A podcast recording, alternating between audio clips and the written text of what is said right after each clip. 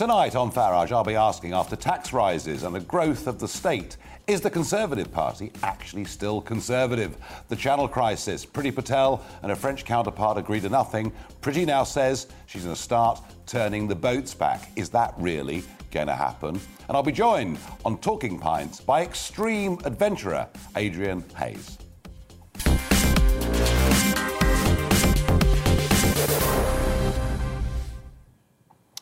I first really noticed it in about 2005 when David Cameron took control of the Conservative Party along with George Osborne.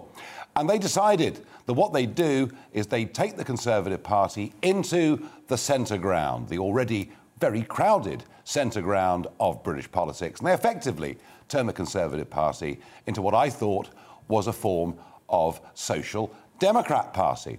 So successful was it, they were even unable to gain a majority against the very unpopular Gordon Brown after many years of Labour rule.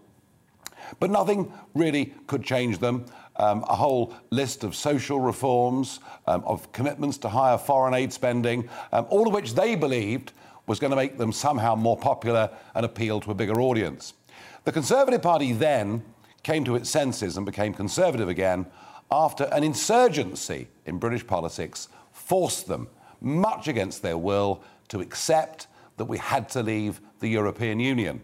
And they started then to get a patriotic vote, to reach out way beyond traditional conservatives and win famously those red wall seats. And those voters, and it doesn't really matter whether you're centre left or centre right, even if those terms mean that much anymore. Those voters were patriotic. Those voters believed in our independence. Those voters believed absolutely in tighter border controls. And yet, here we are. Here we are in 2021 with a Conservative Prime Minister doing very much the same thing that David Cameron tried to do before him. This isn't a Conservative Party. This is, I think, blue Labour, doing their absolute best to steal St- Keir Starmer's clothes. To say, look, we are now the party of the NHS. We are the party uh, that will adopt the green agenda. Now, look, this party's been around for 200 years. And of course, there are social changes, there are economic changes. Parties, of course, have to move with the times. But there are some basic principles that underline conservatism. One of them is low taxation, to be the party of low taxation, to be the party that believes that by having lower taxes, you give people greater incentives, and actually the Exchequer finishes up taking more money. But that doesn't seem to be the case with this Conservative Party. The Conservative Party against socialism has always believed the state should be kept as small as it possibly can. Yet, unbelievably, go back to 2004 5, when expenditure on health and social care was about 28% of our national spend, by the end of this parliament, it's going to be 40% of our national spend. So it's a Conservative party, wedded to green ideology, and much of it to be done through government subsidy, as it's been for years. A Conservative party that is putting up taxes on employees, employers, and indeed savers, and those running small companies that pay themselves in dividends. A Conservative Party that now appears to be a big state party and indeed very much a nanny state party. Very insistent that if 12 year olds want to overrule their parents on the issue of having the vaccine, that they absolutely should be able to do so. Now, I've been pretty sceptical about whether Boris was ever a Conservative for some years. Of course, I was delighted that he joined the Brexit cause. Whether he believed in it or not wasn't really the point. It was very vital that we had him on board. But what I thought was interesting overnight was that Boris's biggest supporter, in fact, Boris's employer for several decades, the Daily Telegraph, have really turned against him. Big leader columns, big op ed articles saying that effectively he has betrayed the cause of conservatism and as ever, Matt, the Telegraph's wonderful cartoonist, who nearly always to, manages to capture these things brilliantly, um, suggesting uh, that if anybody still thinks then anybody still thinks that the Conservative Party is a party of low tax. You can see here two women talking. My husband still thinks the Tories are a low tax party. It might be time for him to go into a home. Well, Matt always does that absolutely brilliantly. Now, there are others. Um, the Times take a different view. The Times take a view that this is the Conservative Party in the wake of a pandemic and a massive increase in government spending. They take the view uh, that actually this is the pragmatic and correct thing to do. And indeed, uh, Sajid Javid appears in today's Times newspaper um, giving a big interview. Uh, there he is, sitting down. We are still the party of low taxes and Thatcher, with a picture of Margaret Thatcher behind him. That, by the way, is the same Sajid Javid. It's the same Sajid Javid that we were always told was a leaver, but ended up voting Remain. So I'm not quite sure I'd ever believe anything, frankly, that he says. They've broken their promises in a manifesto, they've broken it on taxation. This is blue Labour. Now, the backbenches may not be like that. The party members in the country, I'm certain, are not like that. But it seems to me this Conservative Party is not Conservative in any way at all. That's my view. I'd like your views on that proposition. Let me know what you think. gbviews at gbnews.uk. Well, joining me to discuss this is Lord Robert Hayward, pollster and Conservative peer, who predicted Thatcher's election, the 2015 election, and the 2016 referendum, which, uh, Lord yes. Hayward, getting, getting 2016 right was quite a big call, wasn't it? It was, and uh, I hesitated for quite a few hours uh, when I was doing the analysis. I thought it was clear. I did. I'd said two days earlier on Sky, excuse me mentioning them, but uh, that it was going to be a leave vote. Uh, and then on the night when I was on radio, I was waiting for it. Yes, it was a big call, uh, and I was one of the very few analysts who actually said it would go leave. No, I remember you doing it, and well done you for getting it right because so many got it wrong. But the I might remind that I'm making here is that it wrong on, at ten o'clock on the night, but you know. well, yes, I know. When the polls close, it's an odd moment for all of us. But look, you've it been is. involved with this party for decades. Uh, you know, this party is only ever successful when it's a small state party that believes in as lower taxes as are possible, that believes in enterprise, believes in the individual, and doesn't want the big state. Hasn't Boris Johnson, frankly, not just with what's happened in the last 48 hours, but with virtually everything he's done as Prime Minister, isn't he turning his back on the kind of conservatism that wins elections? Uh, I would agree with you in terms of your over overall analysis, at Re Boris. He probably wants to spend far more much more money than I would. Uh, but you identified two different arguments in your introduction, which I thought was very good. And I fall into the category of saying, look, let's be realistic. We are fighting a crisis, a war that none of us can remember in terms of the way it's overwhelmed not only this country, but the rest of the world. And we have to adopt policies that work under those circumstances. My bigger concern which you didn't touch on, is whether the money will be well spent ah. in the next year or so.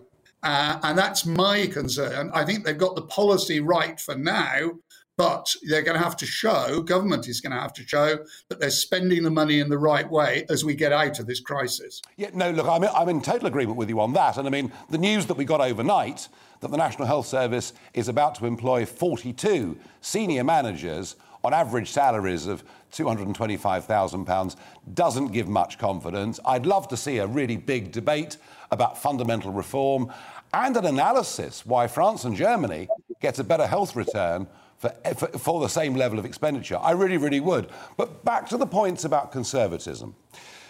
Corporation tax is going up. Employers' national insurance is going up and taxes on dividends are going up.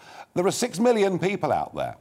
Six million people running their own companies. Six million people, some sole traders. Six million people who actually want this government to use the opportunity of Brexit to lift the burden of tax and regulation off their back.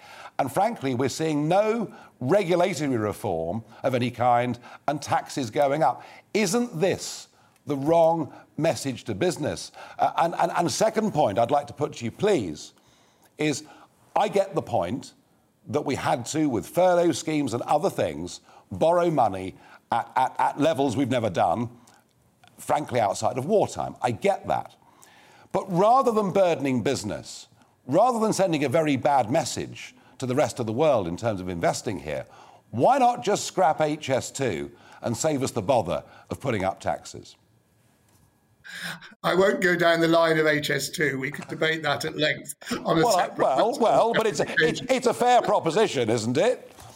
But there is a broader issue you are raising, and that is are there alternatives? Are there quick fixes? Under what circumstances? And my view is we still have 8,000 people in hospital from COVID. Where there are 150 a day dying. We have 35 to 40,000 cases. We are not through COVID yet.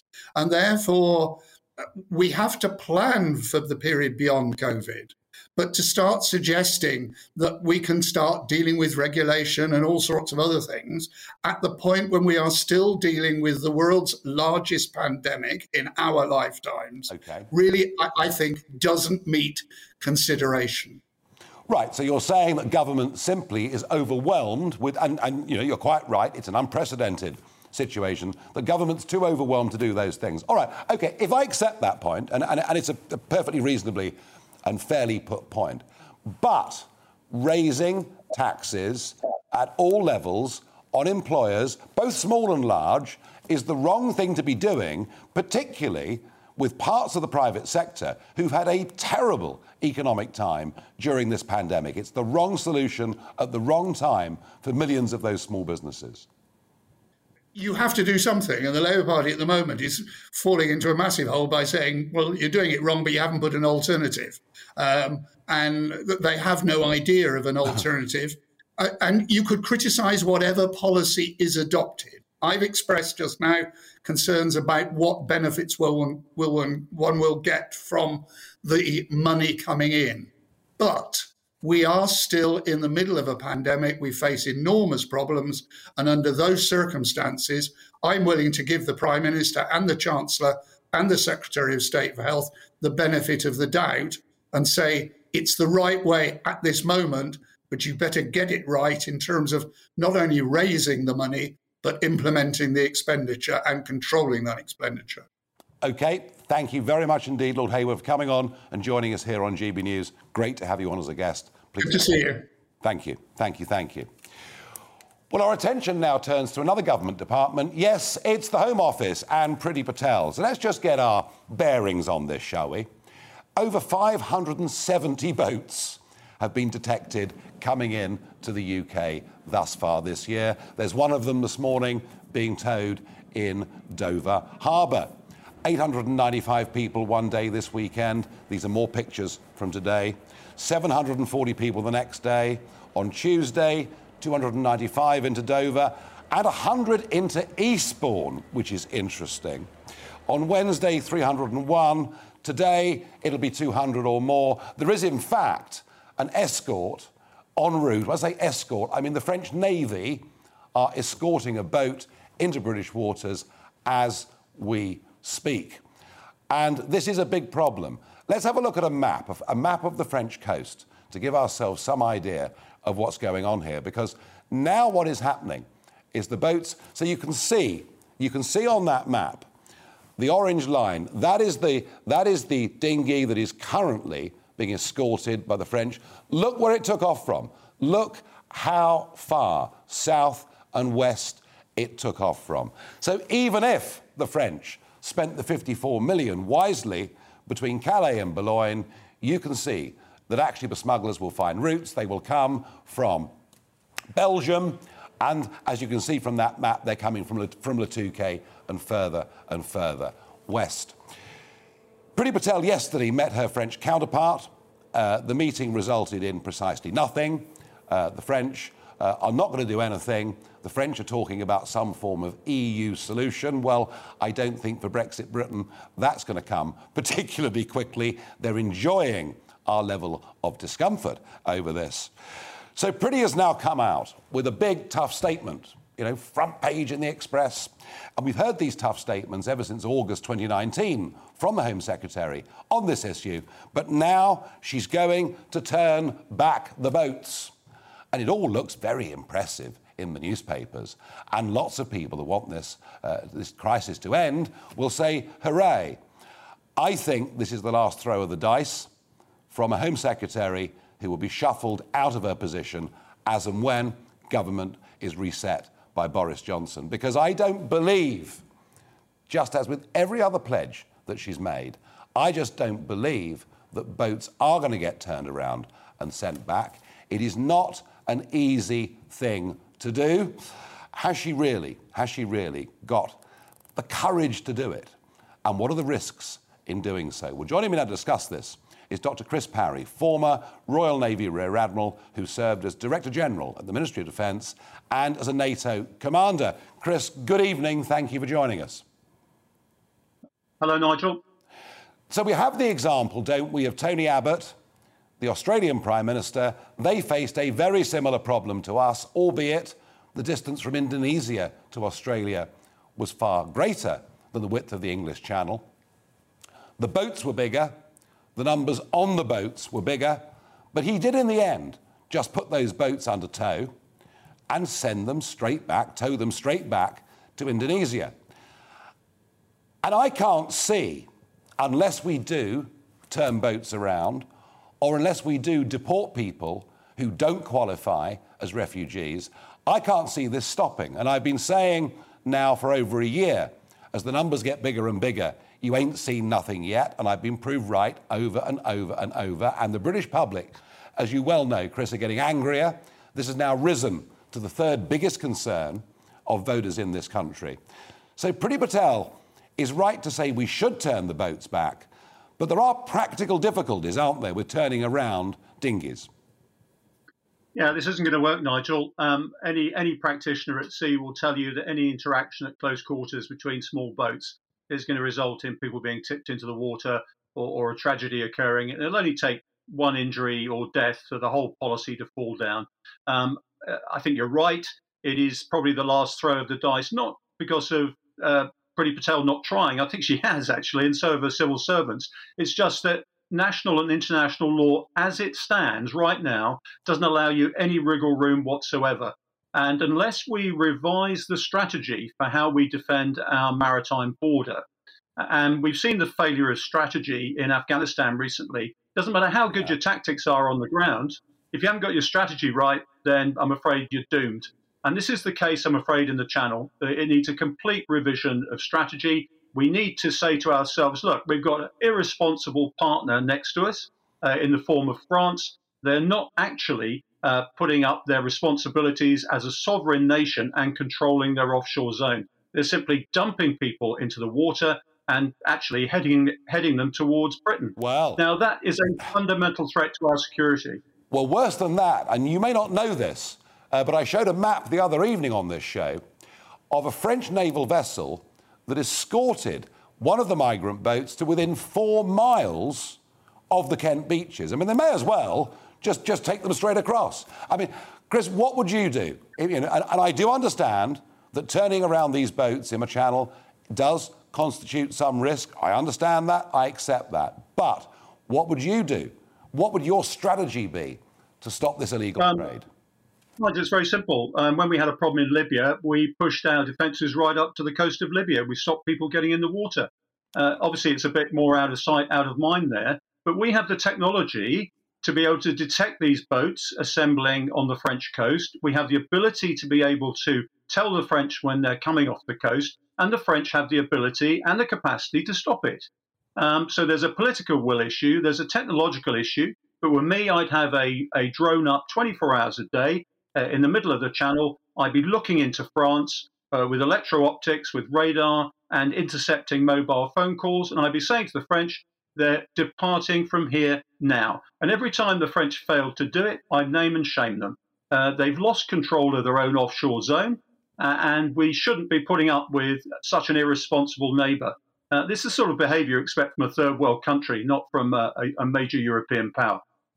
Okay. So you push the border right up to the French coast. and we do the surveillance of our own uh, waters, and we start putting pressure on the French, both financially and politically, in order to get them to uh, behave themselves.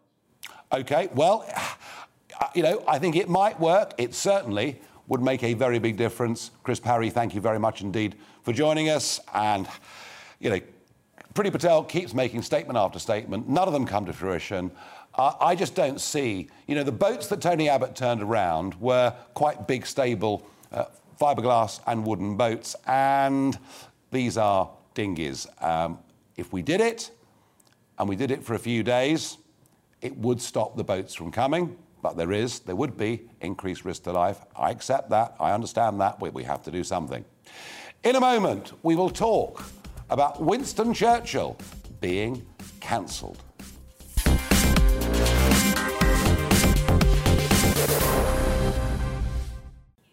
Higher taxes, a bigger role for the state. It's rather like Blue Labour, more than it's the Conservative Party. And I've been asking you in debating are the Conservatives still Conservative? Under Boris Johnson, I genuinely don't think so. Some reaction from you, the viewers. Pat on email says, Nigel, don't destroy the Tory party because there's nothing to replace it with. Oh, all right. OK, Pat, they're absolutely useless, but I won't criticise them. MJ on email says, you cannot be the benefit office for the world and expect to be a low tax party. We have lost the plot and the future of our children is more uncertain than at any time since 1945 bit of pessimism there. Dave on email says, You spend a lot of time criticising this government, and Boris in particular. This being the case, isn't it time you put up or shut up? By being put up, form a new party, lead the party, and see where the electorate agree. Well, look, you could say that to every single person in journalism, couldn't you? You could say to every single commentator that works for any national newspaper that ever criticises any party or any leader, why don't you form a new party? Perhaps if we had proportional representation, that might be an easier proposition. As it is, it isn't. I did Boris a massive favour back in 2019 by standing down 300 candidates against the Conservatives because I wanted to make sure that the Liberal Democrats and others did not encroach upon him. I didn't want there to be a second referendum. And I will praise Boris Johnson and this government to the rafters when I think they're getting it right. But frankly, I think he's turned his back on many voters. And remember, just one issue we've been discussing tonight taking back control of our borders. People thought with Brexit and with Boris winning in December 2019, we would actually get a grip on legal and illegal immigration. And this matters to people. Oh, I know the London media can't bear even discussing it. It's all too awkward at Notting Hill dinner parties. But I promise you people care. Legal net migration is still running at 300,000 people a year, and illegal, illegal immigration, well, you can see it coming across the channel every single day. And he's failing on these things. And as for putting up taxes on struggling small businesses as they're trying to recover from a pandemic, that is just not a conservative thing to do. Angie on email says the Tory party is still Tory, but Boris is not. He's too liberal and surrounds himself with yes men and women. It's time he was replaced. And Tony finally says, I do not believe that the Tories would have put up taxes without the pandemic. Surely that stumps Nigel's argument. Well, I tell you what, I still insist that in a crisis, you have, to, of course, you have to do things you hadn't foreseen. I genuinely think the 150 billion pounds, right?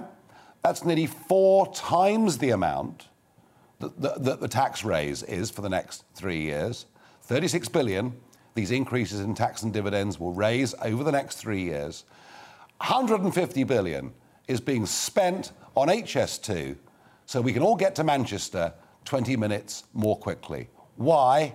If you're sitting on a train to Manchester, it's actually not that unpleasant. Capacity is the problem, not speed. Anyway, enough of HS2. We will discuss that again in depth at another time. Now, my What the Farage moments today. Well, the first one is Cressida Dick, because reports say the government has offered the Metropolitan Police Commissioner, Cressida Dick, a two year extension to her term in office. The decision has been made by the Home Secretary, Priti Patel, in consultation with Mayor of London, Sadiq Khan, and Downing Street.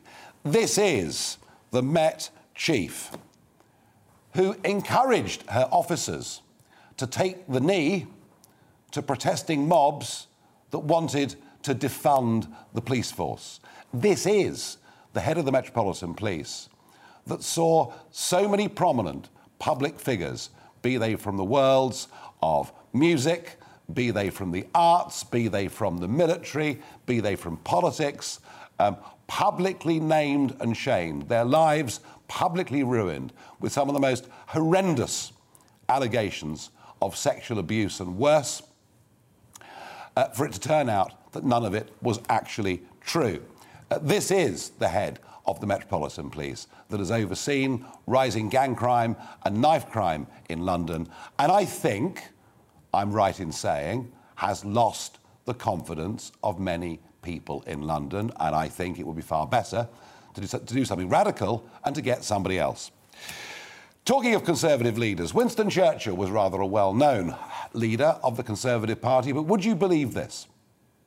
Woke Chiefs at a charity set up to honour Sir Winston Churchill have changed the name of the organisation, erased him from their website. The Winston Churchill Memorial Trust has rebranded itself the Churchill Fellowship and removed every picture of the heroic wartime Prime Minister from its website. A racism disclaimer is now repeated across various pages. And this is an organisation that last year managed to raise £1.3 million uh, the, the, idea is they sponsor people uh, to have scholarships uh, and to go and study, and all of that, of course, is very good. But uh, they do tend to pay uh, the people that run the organisation pretty handsomely. Um, and I think to change the name of an organisation set up uh, to honour this man, and one of the inspirations behind all of this was indeed the late Prince Philip, I think it's absolutely disgraceful. Um, about time, perhaps, some of these people learned that the attempt to paint Churchill as a racist, I mean, the man that actually stood alone against Nazism, and without which I've no doubt people on the continent and, and, and here would probably have been speaking German and living in intolerable conditions, perhaps for 50 years or more. The man that did more to defeat that, to defeat extremism, that believed in free open democracy and debate. You know, the idea that that man's reputation is now being willfully destroyed, this is what we call it cancel culture, but actually it's the virus, the virus of Marxism coming back. What Marxism seeks to do is to destroy everything about a country, everything about its culture, everything about its history, to bring down its institutions and replace it with the grand new socialist order. It has been tried in one or two countries around the world, and every single time it's been a total disaster that has led to repressive regimes. Uh, and we've got to stand up and fight this. Did Churchill say some things in contexts that today we would find difficult? Yes. Anybody that lived in previous times would have said things we find difficult today. It's called history. I've no doubt in years to come, there'll be generations beyond us who find some of the things that we thought and did to be reprehensible. But this attempt to demonize heroes like Churchill and Nelson, who I pointed out last week, this is all about bringing this country down. Now, I have never had much regard for European politicians. I've always said uh, that Michel Barnier was unfailingly polite, but very haughty and I had many conversations with him in his office, in the coffee room, debates in the parliamentary chamber. And he was always the high priest of the European Union, of the European project. Uh, he, he kept repeating time and again even Farage can't say that there's any benefit to Britain leaving the European Union. Well, I'd said to him that it was freedom, liberty, democracy, the ability to make our own law, all of which he thought was valueless. Now, I what the Farage moment, perhaps the best of the day, is that, as you know, and we discussed it last week, Barnier is now throwing his hat in the ring for the French presidency. He started making tough comments about immigration. But yesterday, Michel Barnier said this get ready. We must regain our legal sovereignty in order to no longer be subject to the judgments of the, of the European Court or the European Court of Human Rights and we'll propose a referendum in September on the question of immigration. I mean, can you believe it? Barnier, the man that did his utmost to stop Brexit, the man that stands rigid to attention when the European anthem is playing, now talks about the restoration of French sovereignty from French courts. You really could not make it up. And yes, as we discussed with Lord Hayward earlier, something like 25, getting on maybe for 30 million, a billion pounds is going into the National Health Service over the course of the next few years. It's being done, we're told, it's being funded, we're told, by the increases to national insurance and dividend taxes. It's being done to cut a waiting list of five and a half million, which some have warned, including Sajid Javid, could rise as high as 13 million unless we get a grip and do something. And Boris Johnson has really tied his political career now to the National Health Service. We are the party of the NHS, said Boris Johnson in the House of Commons yesterday, with Keir Starmer looking around as if he's got nowhere to go. Now, that might be quite clever. Oxford Union debating politics, wear the clothes of the other side, and it leaves them nowhere to go. But Boris Johnson's entire career is now staked on the NHS. And as Lord Hayward said earlier, it all depends how you spend the money. All of which I thought made me really think this morning when a story broke that the NHS is recruiting 42 new executive managers on salaries of up to £270,000 a year at an average of £223,000 a year, with more than 9 million being spent employing chief executives of integrated care boards. So you wonder, don't you, of this about 30 billion that'll go to the National Health Service, how much of it will get wasted? How much of it will get very badly spent? And what will happen to those massive waiting lists? And I really worry that all of this is being done into a National Health Service when perhaps what we ought to be doing is having an open, honest debate about whether reforming it might give us a better health delivery for our buck, as it does in France and Germany and many other European countries. But Boris Johnson's government are not contemplating reform. They're happy to keep putting money into a system that is not giving us the best return for our money. And none of that, in any way, is a slight at the huge number of men and women that do their absolute damnedest and work their hardest within the NHS to give us the best outcomes. It's just the system isn't delivering value for money. It's like pouring money into a black hole. This needs reform, not just pouring perhaps some good money after what may be and what may turn into be rather bad outcomes. In a moment, I'll be talking pints with extreme explorer Adrian Hayes.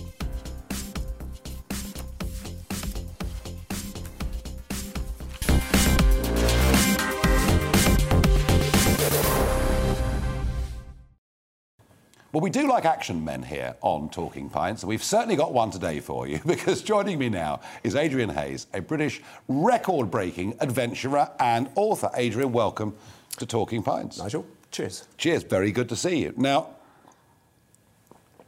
I know you've made a few documentaries and things, but a lot of people, despite the things that you've done, a lot of people might not know what your achievements have been. So let's just get this straight. You were an army officer did a bit of time in special forces, and this obviously gave you a taste for adventure. Yeah, although I started when I left school at 16, to be honest. I left, you left school, at 16? Five GCSEs. You know, one was art, one was RE. I just went travelling the world for seven years. So you're a dropout, really? Uh, yes, I think let's call it that now. I took a year out, which lasted about seven, and then thought, you know, and I was I was farming around the world and things and doing it skydive venturing. And I thought there's, there's an organisation pays you to do this. It's called the British Army. So then I joined 2-1 SAS and then joined the Gurkhas. So I went to Sandhurst and somehow got through Sandhurst with my five GCSEs. And because uh, getting into Sandhurst without academic qualifications now, I thought it's, quite difficult, isn't it? it? It is now. I think probably uh, odd bods, off-piste people like me probably wouldn't get in, but. Uh, but yeah, got there, then joined the brigade and had a fantastic nine years. I mean, absolutely marvellous. They're fantastic troops. And, uh, and the camaraderie, the, the, the, cohesion we still got today is, is quite incredible. How do you feel about the guys that, that, that served and, and, thousands of amputees from Afghanistan, Iraq? Yeah.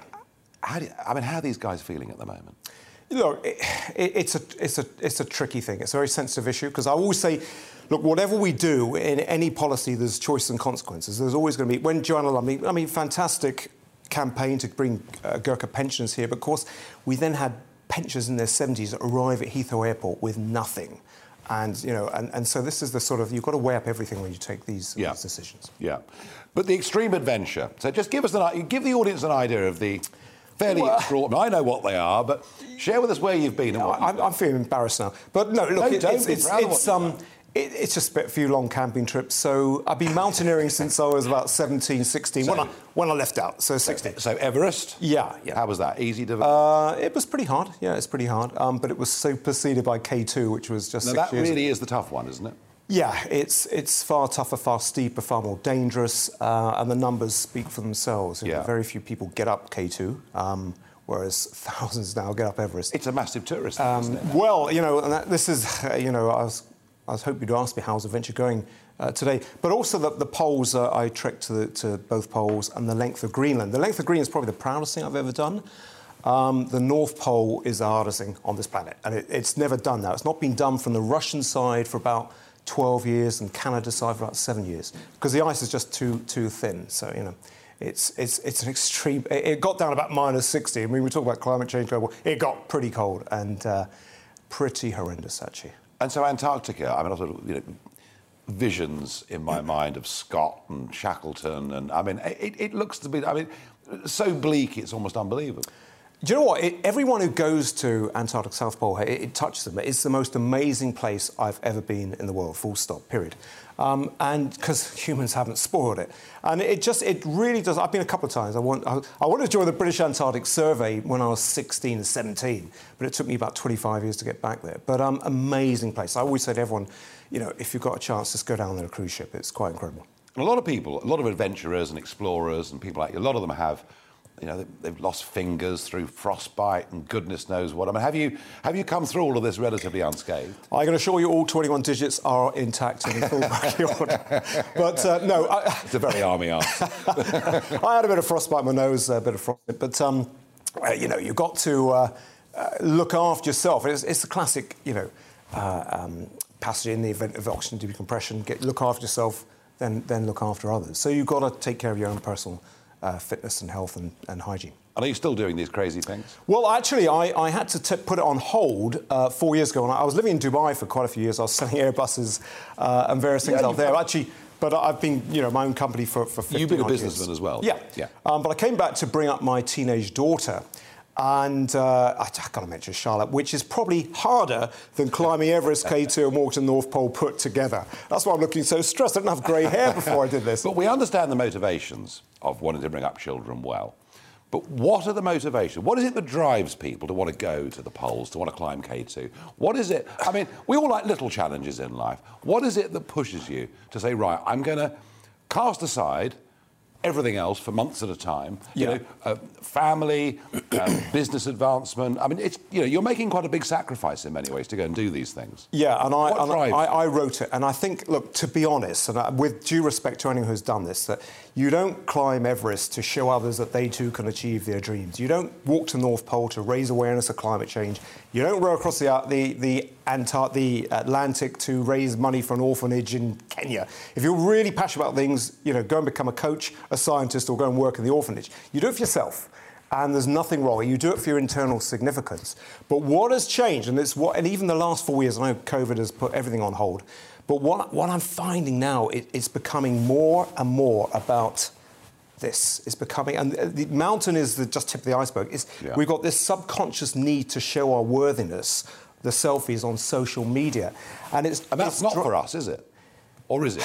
Is, is, it us? It's us. It's not for our own in a sense of well-being. It, it's the external recognition, yeah. respect, and I'm going to use the F word, you know, the, the, the, fame word. And, and, and I think, and the pressure these things, when I, I do a lot of speaking to schools, and the mental health crisis we've got in Simone Biles, uh, Biles on the Olympics, yeah. she was on Twitter every single day putting it. I say the biggest thing you can do is stop living your life on social media because the pressure we get feel to, to do these things. So this is what I'm, I'm cautious about what the adventuring world is coming. I think we're going to be, a few years' time, we're going to be uh, uh, spending as much time avoiding drones as we are avalanches because everyone's got their drone footage and posting these updates. Yeah, so the next, the next trip I do will be no social media, just go for the escape, the setting the goal, and really breathe the air and, and really just, just enjoy the mountain. Now, you made a comment a moment ago about the North Pole and about the ice, and saying the ice is far less stable, and you believe thinner than it was a few years ago. We can call that climate change, we can call it many, many things, but you feel yourself that you have witnessed significant changes going on? Yeah, look, more than pretty, pretty you know, anyone looking the show or pretty much anyone in Britain, I've witnessed climate change. I got very wet in the process of, of ice walking to the North Pole, which is now about a metre thick. It used to be five metres thick. I worked with Denmark's top ice scientist on our Greenland vertical crossing. I took ice core samples and, and everything. So I know, I know a lot about the subject. However, But Antarctica, Antar- uh, we've seen some different ice. yeah, on the East I mean, I mean, in fact, we've actually seen ice moving further northwards in, over the last decade. we some- have in some parts. The modelling, as we well know on some other things, isn't always accurate. So I know it's, it's happening. I believe it's happening. Where I'm cautious uh, is that I. I'm going to go on a rant now. I'm going to. My, my, my, my. Is climate change. People over a drink, people do want to have a bit of might have a drink please, before do. Please have a sip. But I mean- cli- the thing is, where I get where I get a problem, the problem with climate change activism is it's all about climate.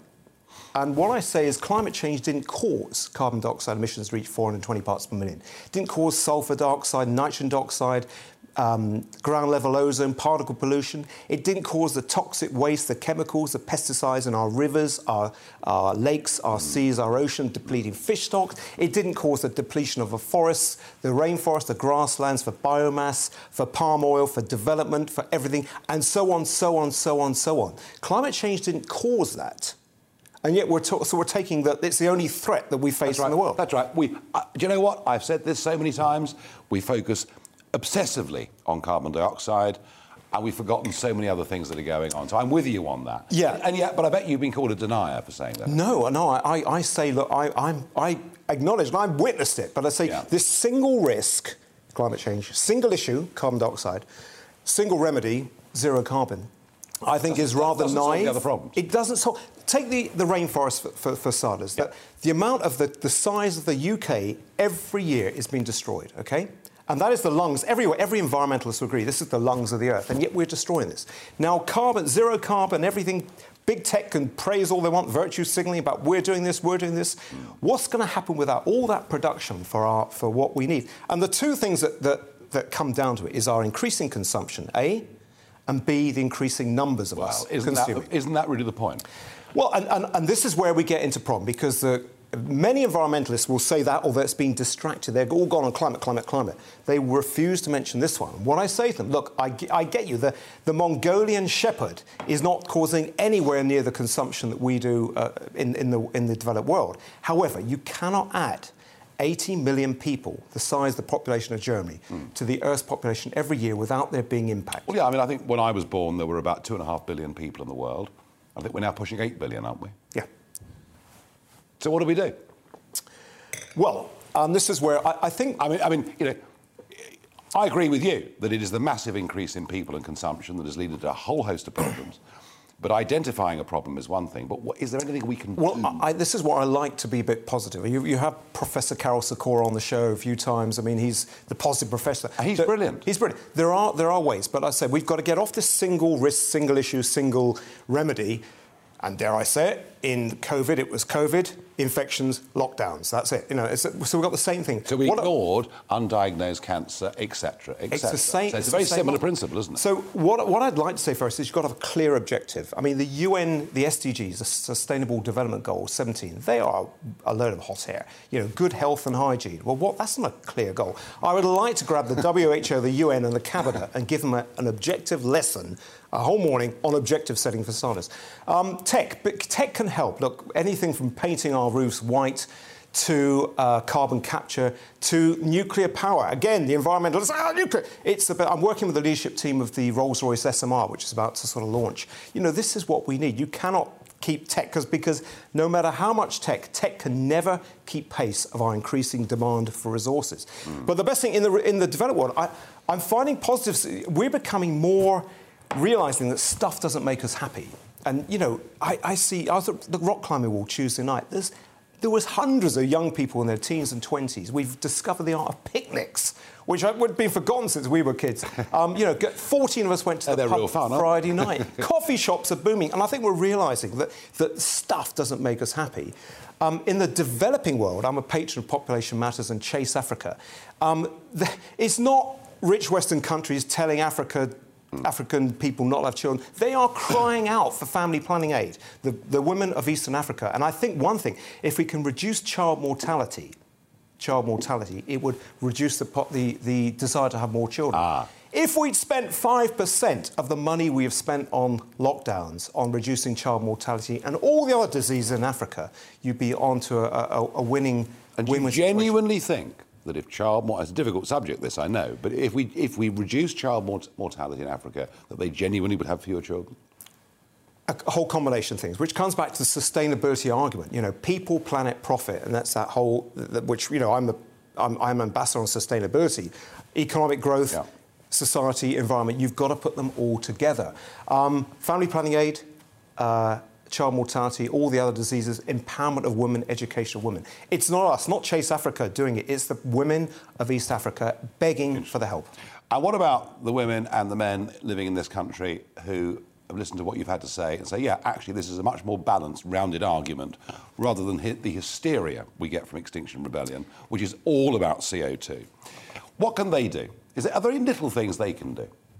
In this country, I just just realised that buying stuff doesn't make you happy. You know, yeah. and every study is about your relationships. I, I said I, I'm feeling quite positive that we're having a changing sort of uh, evolution of, of, of, these things. And you know, just just realise, I say, the sustainability argument that the three pillars: economy, society, and environment, they're all linked. What we do in one will affect all three, and we can't solve problems in one without looking at all okay. three together. Well, you've, got, you've, gone from being a you've gone from being a school dropout to a soldier. to an extreme adventurer to being somewhat of a philosopher about the world and its future. Yeah, look, and, and I, am I'm as passionate about the world um, as, as your dreadlock Extinction Rebellion protesters just down the, down the street. And look, fair play them. But I think it's, it's a, a slight naivety. That, and every, as I said right at the beginning of the show, everything we do is a trade off. And I wish politicians would get this right. There's no free money tree, there's no magic wand. What we mm. do will have an effect somewhere. Be honest with people. So if you put all this money, I mean, Bjorn Lomborg, the Copenhagen yep. consensus, he says this money, trillions of dollars that we're putting into zero carbon, could be better used for technology. Yeah. There's various ways well, means. There's no magic money tree. That comes from our philosopher this evening, Adrian Hayes, my guest on Talking Pints. And thank you for being here.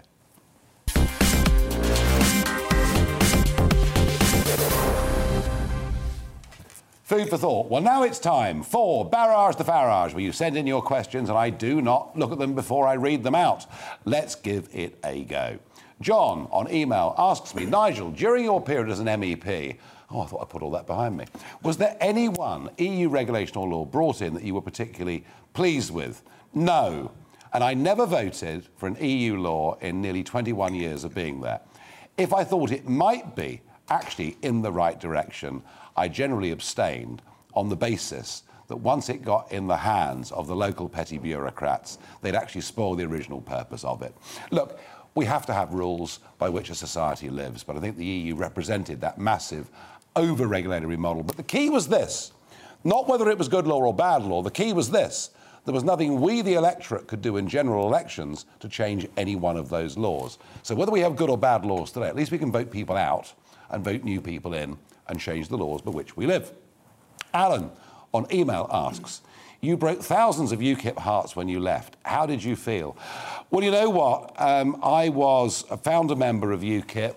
I really from 1996 dedicated my entire life to it. I gave up pretty much everything for UKIP, uh, business, uh, quite a lot of personal cost, financial cost. Um, I put my heart and soul into it because I knew that it was the only mechanism by which we could get a sustained campaign to threaten the establishment, to make sure the people of this country got a vote on what, what came to be known as Brexit. Uh, after we achieved that, I thought I'd done my job, to be frank. Um, and then I saw UKIP move in a direction that I didn't think was the right direction. So, yeah, it was with a heavy heart that I left it and then formed the Brexit Party thereafter. But you know what?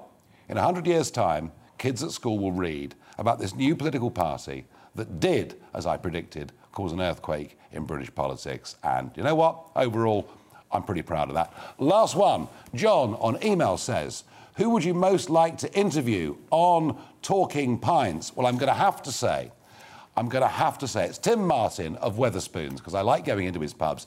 Tim, come on Talking Pints before too long. I'll be here on Sunday morning with the political correction, back here on Monday at 7.